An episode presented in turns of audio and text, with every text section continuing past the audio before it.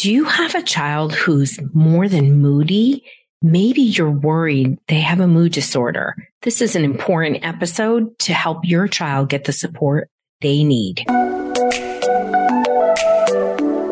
I'm Dr. Roseann, and I'm a mental health trailblazer. And join me as we have real conversations about real solutions to kids' problems. And today we're talking about is it a mood disorder or is this just normal behavior? Because you know what?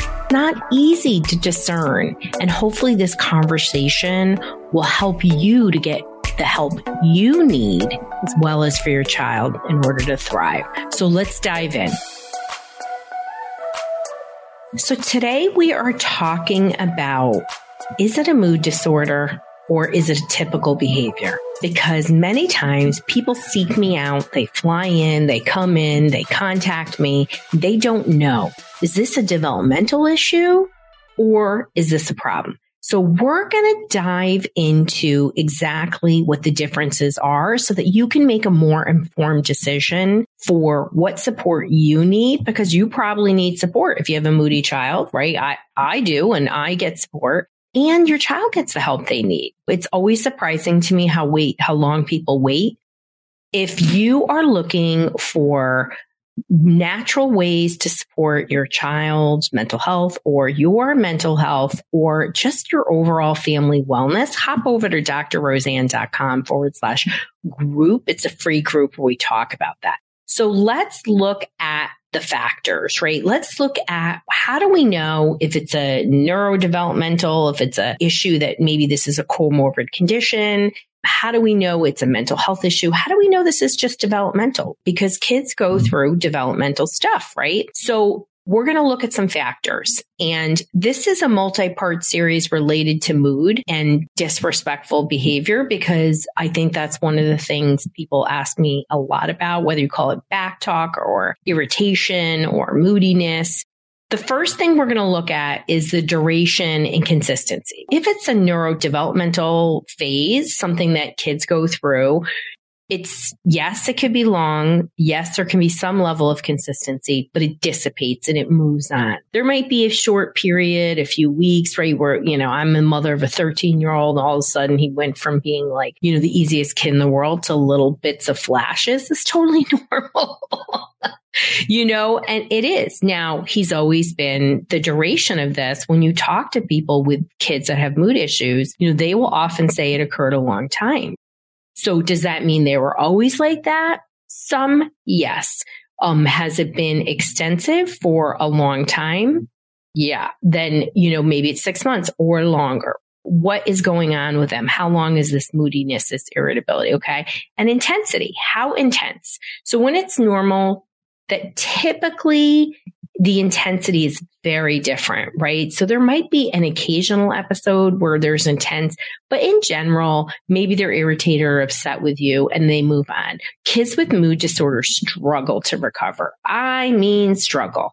And of course, they're going to just have more of these irritations than a kid who, where it's just a developmental phase. It also has to have an impact on daily functioning. So if you're moody and it's not really impacting anywhere, right? So the family relationship is still intact. School's okay. Peers are okay. I recently had um, somebody come to me because their child's moodiness is actually for the first time getting in the way of relationships with kids who are very cool kids very chill. And she really was like, this is a problem. Like, I need to nip it. He needs the skills. We need to calm his brain. I was like, thank you. You're getting it. Have, you know, we really have to do that.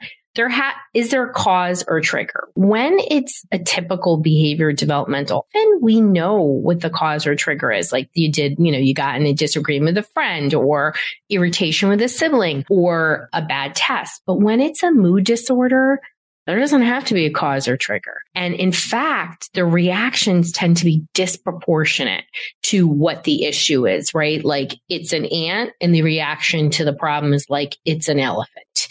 You got to be worried. You have a very reactive kid.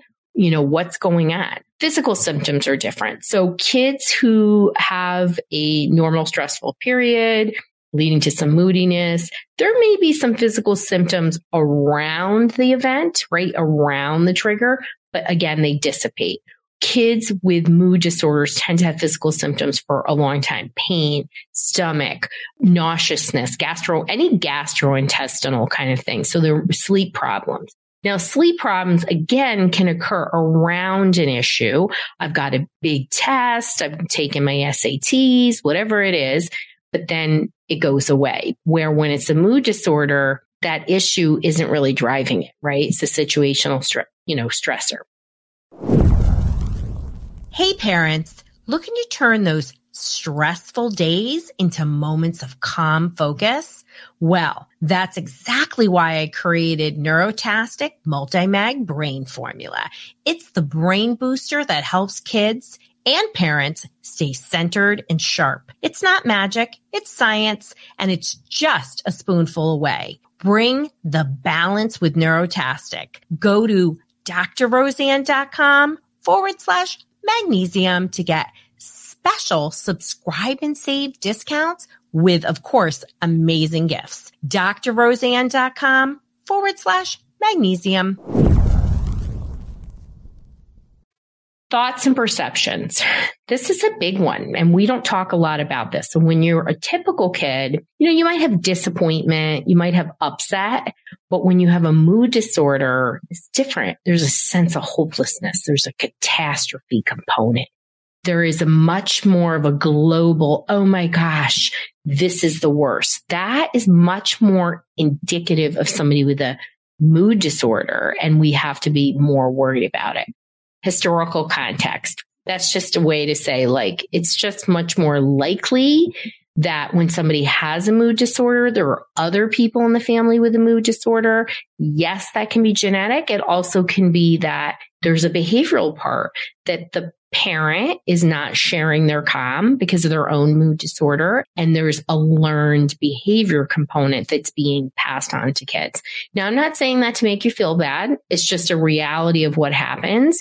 I've had many times had families with mood disorders. And when you go and look at the brain profiles, a lot of times, uh, sometimes it is genetics, right? But then other times it could be that that parent had a trauma and is really stuck and then has a mood disorder on top of PTSD, chronic PTSD. And then those behaviors are what are displayed. And that's what the kids have learned. So they display those same behaviors. Regardless of what the source is, there are always solutions. There are always ways to deal with things. And having a child with a mood disorder is perplexing. And many times they get misdiagnosed with ADHD, oppositional defiant, pretty much everything else. And we don't really think about a mood disorder.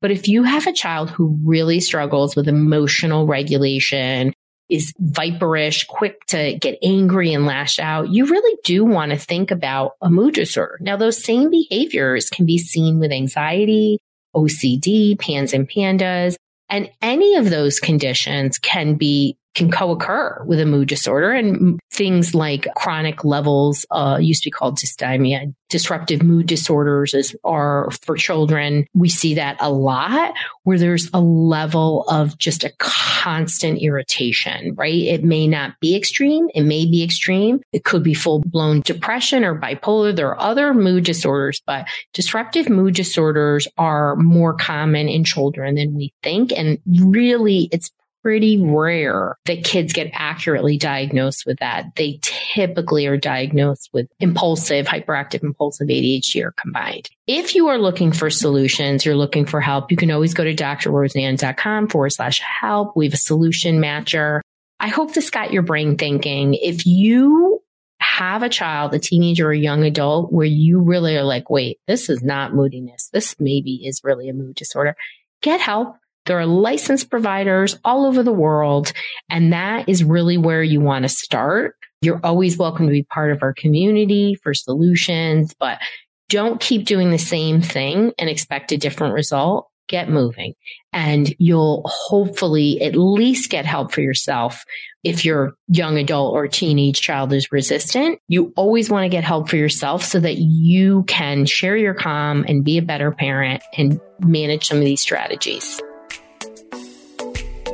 parenting is hard and there are many ups and downs, especially when you have a child or a teenager or even a young adult who struggles with mood, whether it's a normal developmental phase or it's a clinical issue.